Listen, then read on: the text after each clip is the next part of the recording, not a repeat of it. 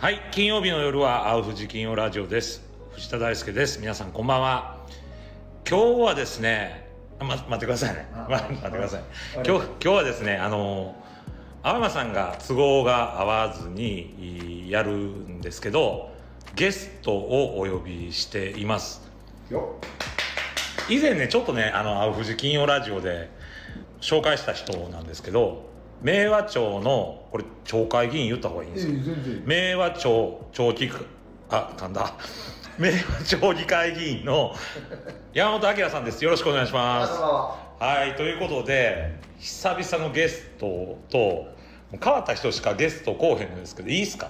出てもらって。俺が変わったら俺普通や。そうそうそうまあまあそうやね。あ明さん自体がねレアな人なんで。で今日は明さんにどうしましょう？その議会のしこと聞きましょうかね。この前の。この前の議会の話。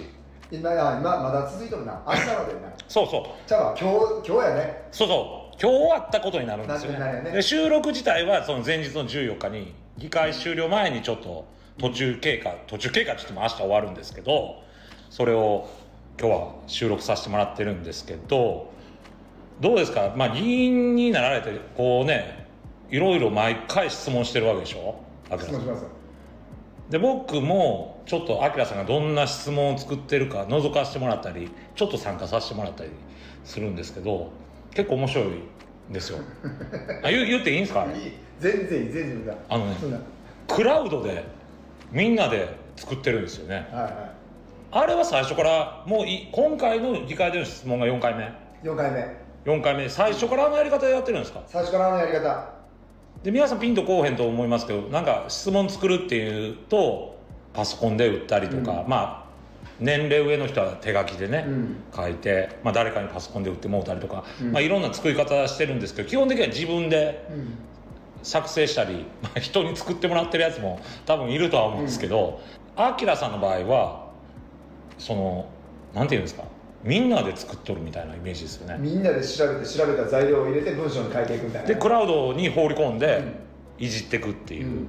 あれは結構僕見させてもらったりちょっと参加させてもらって面白かったですわ。うーん。いやいやまあまああれを作ってる時が一番面白いんでね。うん。何をなんであんなやり方になったんですかその。なんであのやり方になったんかな。いやもともとが結局は、えーああいうスプレッドシートっていうのを使って共有してたから。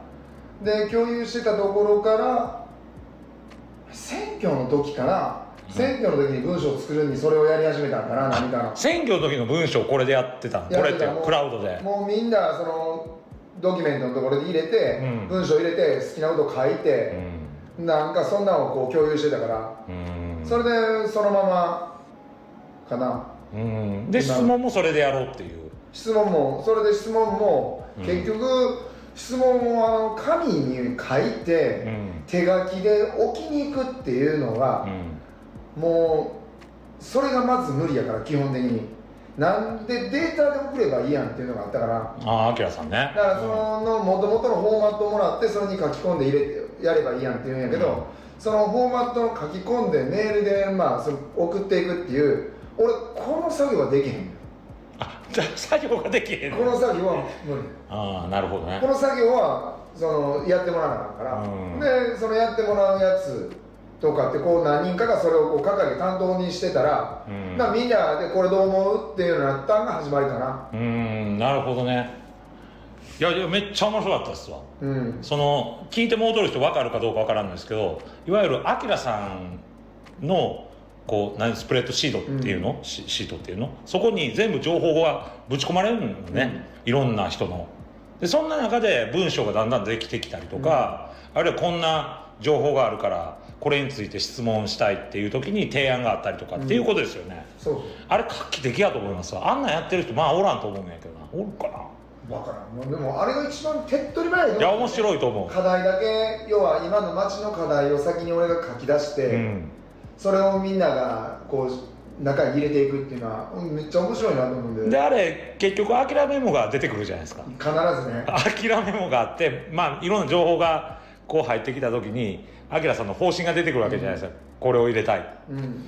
で初めメモ見といたらな何これとどうつながるんやろっていうようなこうアキラさんの欲望っていうか質問したいテーマが出てくるんやけど、やっぱり腸の問題とか社会の問題ってつながっててアキラさんがなんか突然出してきたテーマが最初にまあ例えば環境の問題やってたら結局教育の問題につながったりとか人口増の話とかをこうテーマにしてたら教育の問題に行ったりとか、そうつながってくるんですよね、あれは非常に勉強になりましたが、うんえ上からやけど。でで今日今日聞きたいのはこれこんなんで終わったらあかん。あのああきらさん質問してもらう。いや違うもうもうちょいやってほしい。もうちょいやってほしい。でこれから何回か出てほしいんですよ。はいいや出る出る。これ全然面白い。ありがとうございます。ほんであきらさんが今回4回目の質問を9月の、えー何日でしたっけあれ？はい6日5 6日？日？5日。うん。5日やね。5日にしてもうた質問って結構面白かったと僕は個人的に思ってて、でまだ議事録とかその映像のデータとかはまだやね。まだなんやけどちょっとその話をしてほしいんですよ、はいはい。で今日はねかなり文化人の番組になると思うんですよ。あきらさん来てもうたんで ちょ町会議員。初めて政治家あれ初めてかな？一人だけ衆議院の知り合いがおったから政治家2人目から初めてどっちかなんですよここに来た。であの人口の話してましたやんか、うんうん。あの辺りについてこう今どの地域も人口がこう減ってきてると思うんですけど、明和町自体は実際どんな感じなんですか？人口は今横ばいかな。横ばいでちょっと減ってるというよりも本当に横ばいなんかな。2万2800人とかそれぐらいで。恵まれてますよねでも。他の市町村というか、まあ自治体と比べると、であきらさんどういう質問されたんですか？知ってるんやけど 知ってるんやけど一応一応これこれあのこういう形で。まあ、人口を今の、ね、明和町が掲げてるマスタープランがあったとあるとしあって、うん。そのマスタープランでいくと明和町が思ってる推推っていうのはえー人口が横ばい2万人をキープしていくっていう、うん。それなんやけどそのところの部分の出生率が2.1っていうふうになる。はいはいよく出てくる数字ですよく出てくるで2.1って数字になってるけど今の明和町は1.7とかはいはいその数字じゃあこの1.7の数字を2.1にするのは何をするのって具体策は何なんやろっていうのがあるのかないのか、その中で2万人っていうのがここに数字として掲げられてんやけど、うん。2万人を守るための具体策もないのに2万人で物事を作っとってもうん。ダメやんっていうのがあるからじゃあ何するの？今の現状何？っていうのを現状どんな形？っていうのをこう質問の中でこう確かめていくような質問をしうてん。で最終的にそれをキープしようと思ったら何せなあかんの？みたいな。だから教育であったりとかかな、うん。いや教育に最後行くんか。これ。そうですね。ね。教育でしたね教育に行って、うん。でその教育っていうところの部分で教育って何？みたいな、じゃあ教育レベルを上げるには何せなあかんのやとか、とかまああのあれや二重定住やんけ。なそうそうそうそう。移住。目定そうだから人口をどういうふうにこう増やしていく維持していくかっていう問題があって、ね。でその2万人を維持するあれ206020402000 2040と2060年では1万8000人ぐらいちゃった。町が希望してるあのーところは2060年でも2万人っていうのを書いとんねやな。そうそうそうそう。ででそこには2.1と、うんうん。その出生率の2.1と、もう一つはあの人口増が70人毎年増えていかないから増えていかなあかんと、うん。それしたら2万人守れますよっていうのが一つのシミュレーションであって、しかもそれを目標に明和町掲げてるわけじゃないですか、だから明さんはもともとのこう考え方として人口をうん。こう増やしていく上で移住定住とかをこうもう少し力入れてやった方がいいんじゃないかとかそのやり方をもう少し考え方を変えた方がいいんじゃないかっていう多分目的意識あって質問をそれうん、もうこの前も忘れとったねもうね。忘れとったね。質問にちゃんとしてました。してしてしたしたしたしたして終わったからもう忘れた、うん。だそうやそれであれやあのー人口推移のところの部分で70人増やしていかなあかんところで、うん。えー去年が664人が、えーでが来てて、うん。移住してて出て行ってるのが転出してるのが640人ぐらいでうん。確かここ何年間かの間の4年間で見るとその70人じゃなくて、えー増えてる人数は減ってて今去年49人しか出てなかったかな、うん。で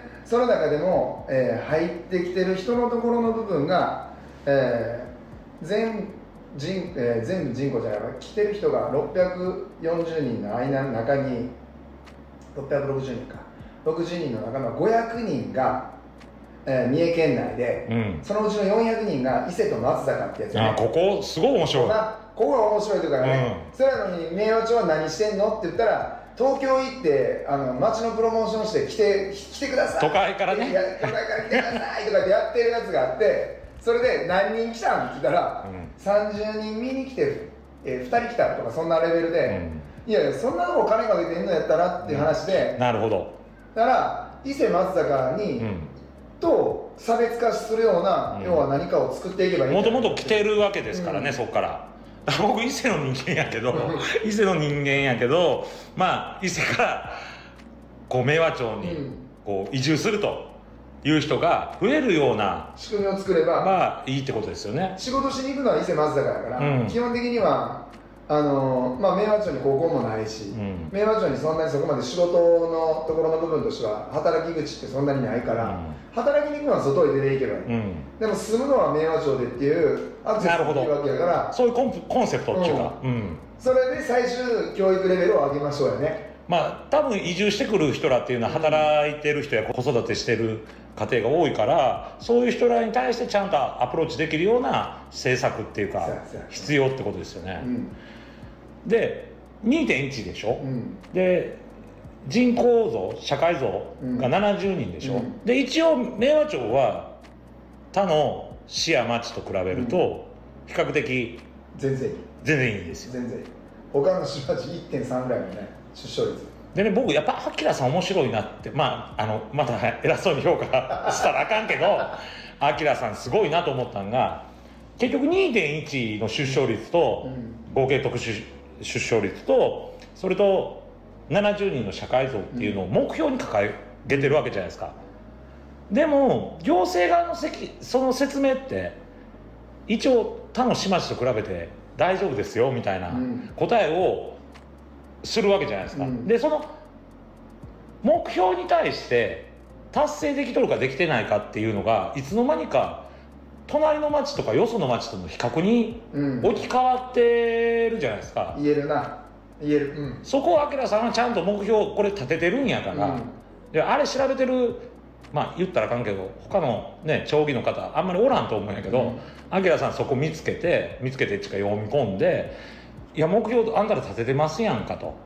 これなんで他のところの比較と話がこうねすれ違うすれあのすれ違うとかその他の市や町より明和町は優れてるみたいな話に変わってるんですかっていうそういう視点があったのが非常に僕は面白かったと思うんですよね。うん。ああれ行政っぽいですよね。なんか目標達成してないのに他の市や町と比べてうちらは頑張ってますよみたいな、だやっぱ目標立ててるんやからその目標に対してどう、ね、アプローチするかっていう視点は非常に大事かなっていうふうに。しょうがない。だって行政のさ、うん。あれこういうのを言うとってええのかわからんだけどうん。行政の人ってめちゃめちゃ、まあ、スペックの高い人らやん。はいはい。できる人たちやんか、はいはい。言ったら、はいはいでできるもうスペシャリストの事務員みたいな感じのはいはい。人らで、け基本的に仕事できんねんけど仕事に追われてるからああなるほど。結局追われてるからその常にこう積み重ねで過去からのやつをこうずーっと積み重ねでやってこなしていってるだけやから、うんうん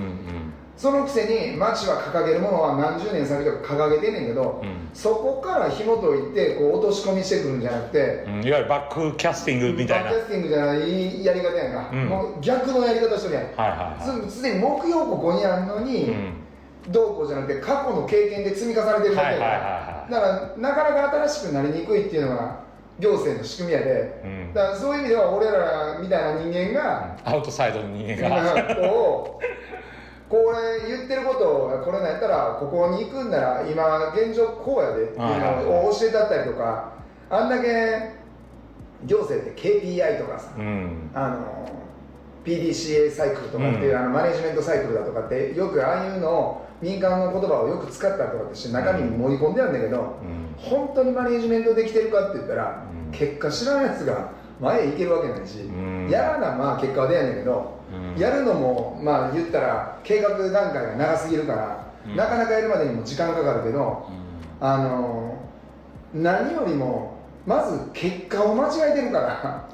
だどどういうですか？結果間違ってるってアキラさんの考える。もう一回このやつなんかでん。言うたらさ、ここのこのこんなやつとかね答え出てるわけよ。なんか出生率のところの部分であったりとかこの、うん。えー社会人口人口像とかってあるところの部分って、もう70人って上げとってもこの4年間で減ってきてんねんよ、そこの人口減ってきてる答えが目の前にあんのいに、その目標設定はそこでずーっと言い続けるから、うん。うんじゃあ結果少ないからじゃあそれに合わせて何をせなあかんの？っていうのを、うん。うん。この次の課題を出していかなあかんはずやのに、うん。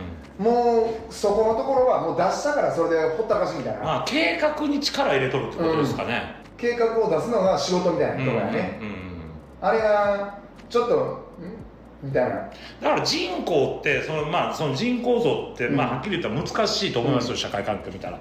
でも一応目標立ててるんだったら、やっぱそれに対してちゃんとしたアプローチを真剣に考えないとまあなんか通り一辺倒のねうん。こう答弁とかこう施策ではなかなかうまくいかんのかなっていう、うん。じゃあ例えば教育に特化とかああ安全に特化とかなんかねそういうのが。本当それが目標がしっかり明確にしとったら、うん。そういうやらなあかんことももっと明確化すると思うんです、うん。教育をちゃんとせなあかんけど、うん。教育レベル上げようとかって、うん。上げといてこの土台作っといたら、うん。なんか一発もう街のプロモーションでなんかこう一発ホームラン打てるようななんか意味のわからん広告バーン打って、うん。注目を浴びさせることを指したら、中身しっかりしとったらできると思うんやけど、うん。今のままだとまあそういうのもできへんよなるほど中身ね。なうん。うん。いやーあのね僕の知り合いの、まあ、先輩の政治家が言ってたのがやっぱり議員はアウトサイドアウトサイドってそのうん。悪い意味じゃないですよ、うんうん。悪い意味じゃなくてその外側からの感覚を持った人うん。の方がいいっていうのをなんかラジオかなんかでうん。音声配信かななんかで言ってる人がおったんですよ。要するに役所の中だけに議会の中だけの感覚でうんあの話を進めていくと大体予定調和であのなあなあでうん。終わっていくからやっぱ外の感覚外のからもの見れる人がやっぱり議員として政治家として発言する方がいいんじゃないかっていうことなんやと思うんですけど、うん。まさに僕はアさんそういう人かなとは思っとるんでそのぜひ頑張ってもらいたいんですけどこの教育に最後うんあの教育、うん。教教育やったじゃないですか今回質問。今回今回ね最終はね。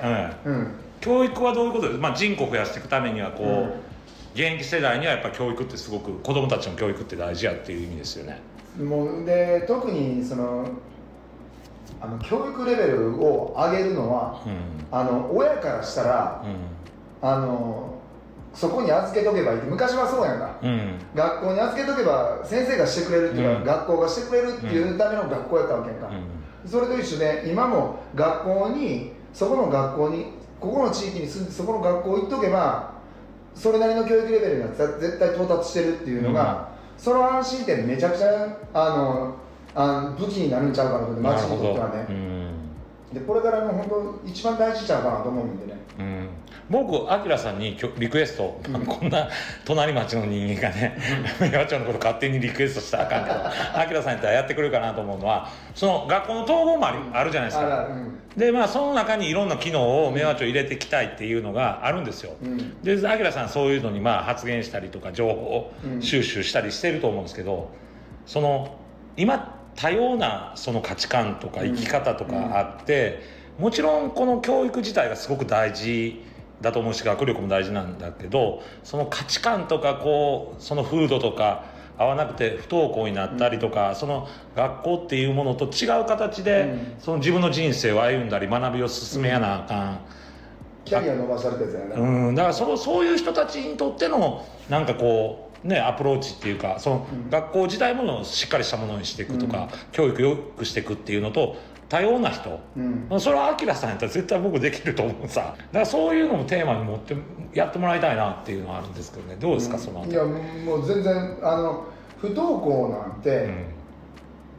だって不登校してる意味があるっていうのは学校行きたないだけの話だし、うん。人とちょっと違うだけやんか、うんうん。違うけど多分中身一緒なんだな、うんきなことは何か好きなことが絶対あって興味のあることは絶対あるし、でそういうところの部分を知っておやればいいだけの話で、で今の明和町なんてすごくここ優れてて ICT, ICT のこのギガスクールのところの部分の普及がむちゃくちゃ普及してるから、でそこら辺の理解能力っていうか先生らの理解能力がなんだかパーセンテージでしなんか示すやつだと50%超えてたりするから、で今のこの三重県レベルでも30%ぐらいなんかな、うん。それが明和町は結構抜けてるから、抜けてるってことはそんだけそこを活用できるってことやでもうそしたらタブレットで全部何でも時間別でも教えようと思ったら教えられるやろうし、うん。やり取り全部できるあれで学校の決められた時間に決められたうん。そこに座っとれっていうのが要請にある。俺が昔そうやから言っちゃう。だからアキラさんできると思う。だからその年齢とかで区切らんと、うん。学力とか興味とか、そういったもので子供ってまあその進む道が、い同じじゃないじゃないですか。それを年齢で全部合わせていくとかじゃなくて、こう多様な学校で学びたい人学校と違う形で学ぶ人とか、あるいはアキラさんみたいに同じ時間にあの椅子にずっとねなかなか座っとれってす苦痛な人そういういろんな人おるわけやから、そういう多様性を認めたような教育もちょっと明和町でアタックしてもらえたらなっていうのは期待してるんですよね。絶対できそうやだからできそうとか、それは可能なんちゃうかなと、ほんまに思うもんね、うん。なんかこの前のいじめの電話っていうのが明和町にあって。それ言っちゃいますか、うん。はいどうぞ。その電話いじめられてるやつ電話するかって思ってまうんよ。うんでも全員にタブレット支給されてんねやったらそこにタブレット支給されてるのはそこに掲示板なりうん。ねなんか作ってしまえばあのそこにみんな自分らの言葉だけ書いてるとかっていうのさえあれば、うん。そこのところに今なんで明和町生成 AI がこうこれから入ってくるわけだから、うん。そこのキーワードでポンってあのキーワードになんか引っかかったら引っかかった時にアラームになるようにだけしとけば、そういうコーラをじ未然にこう防いでいくこともできるやろうし、っていうのはあるはずなんですよな、なるほど。だからそれ今の明和町の特権って何って言ったらそこが普及してるってことやからうん。先生らも理解してるってことやから、まあ、そこに力入れればいいしそれを指揮取れる人間が何なんやっていうとこやよね。確かにねそのなんかいじめの問題がこう報道されたら、うん。ホットラインみたいなこと言ってるけど、じゃあ実際それ本当にそういう人たちが電話できるかどうかっていうことをもう一遍考えて、できるかいって話やん。いじめられてて本気で悩んでるやつがわざわざ電話かけてそこから「うん。いや実は」って言えよう言えあそれ自体がすごいハードル高いわけ。だですよからだから、うん。勇気を振り絞るんじゃなくて、もうそれち違う勇気やでもうね、うんもううん。一本本当生きるか死ぬかのとこまで行ってるようなやつらが、うん。そこ絶対できへんやろ思うな、うんうんうん本気で悩んでるやつやったら、うん。悩む手前のところの部分とかその悩みを持つコーラの周りでそれを見てるやつがおったりするわけやから、うん。そこからもうなるほど。そういうあの情報をね。あれば、うん。チャットのルームがあったりとかすれば、そこで多分見えるはずやで、だからややり方変えやなあかんってことです絶ね対ね、うん。仕組みをやっぱりよゆっくり変えてゆっくりっていうのを一気にごそっと変えてしまわんと、うんあの自分らが理解してることみたいなの大したことないやでもう古いで、うん。今の本当俺らがこうギリギリなんとかまだ知れるかなっていうぐらいのレベルでうんおるだけでもうそれを活用してるやつらからしてみたらもう、うん赤ちゃんよりもう出来やんぐらいのレベルまで俺らの年なんて来てるはずやで。なるほどね。でそういうできやん人らが考えるからそういうオーソドックスなうん。スタイルでやってやりましたっていう説明するからだんだんだんだん行政に対する政治に対する期待もなくなってくるんですよね。なくなるなくなるうにも。うまあこれアキラさんと話してるとあのもういいんちゃう？これぐらいにしますか俺でもこれアキラさんねこれ今日いい話聞かせてもらって、まあ、聞いてる人がどこまで理解してくれるか分からない喋っとったらマジでずっと喋っていやマジでマジでマジでででもちょっとこれあの今までのその青山さんのうん。なんかこうししらっとしたトーンと私の一方通行なんにアキラさんがね、まあ、準レギュラーみたいな感じで今回来てくれたで だいぶ空気違うと思うんですよ。だからたまにまた出てもらえへんですかね。いやこれむちゃくちゃいいと思う。なんかあの俺他の議員さんとかも声かけて、うん。なんかあの自分の思ってることをうん。要は結局人に喋るのっていうのは、うん。まあ普段のことや、でも何かこうやって録音するよとかっていうのって、あのちょっとどっかに構えたりするやん、だからその構えて喋る練習ってあの他のみんなやるべきやと思う。あんまり構ってないと思いますけ全く構えてない。ど構えてない明らかもうにね俺はもうそのまんま、できへん。うん、でもこれ緊張るけど。議会議会になる本当？嘘議会のそのなんていう質問した内容なんかをこうやって議論して、うん。まあそんなに聞いてないけど僕のラジオは。だ けどまあ発信するっていうことはすごいいいことだ。大事や大事やうん、大事やね。僕も面白い質問してもうとったんで、うん。ちょっとそれは質問してこう外にね出したいな出したいってもちろんアキラさんの質問なんやけど、うんこの僕はやっぱり2.1と70人のうん。その増減っていう目標があったのにあのいつの間にか比較がね他の市町との比べてうん。明和町がっていう言い方をするっていうのはよく行政にありがちなやり方でアキラさんよくそこ結果良くないのにそうそうそう。比較したらいいやろ。いいやるみたいな。アキラさんそのね文言見つけてきてそのいやあんたら目標立ててますせみたいなのをもう一遍振り出し戻してね議論してるっていうのはすごい面白いしまあそういうやり方が大事なんかなって、おのずとやることも変わってくると思うしそういうふうに思ったんでね今日機会作ってもらいましたけどまあちょっと準レギュラーで お願いします。はい今日は以上でございます。ありがとうございました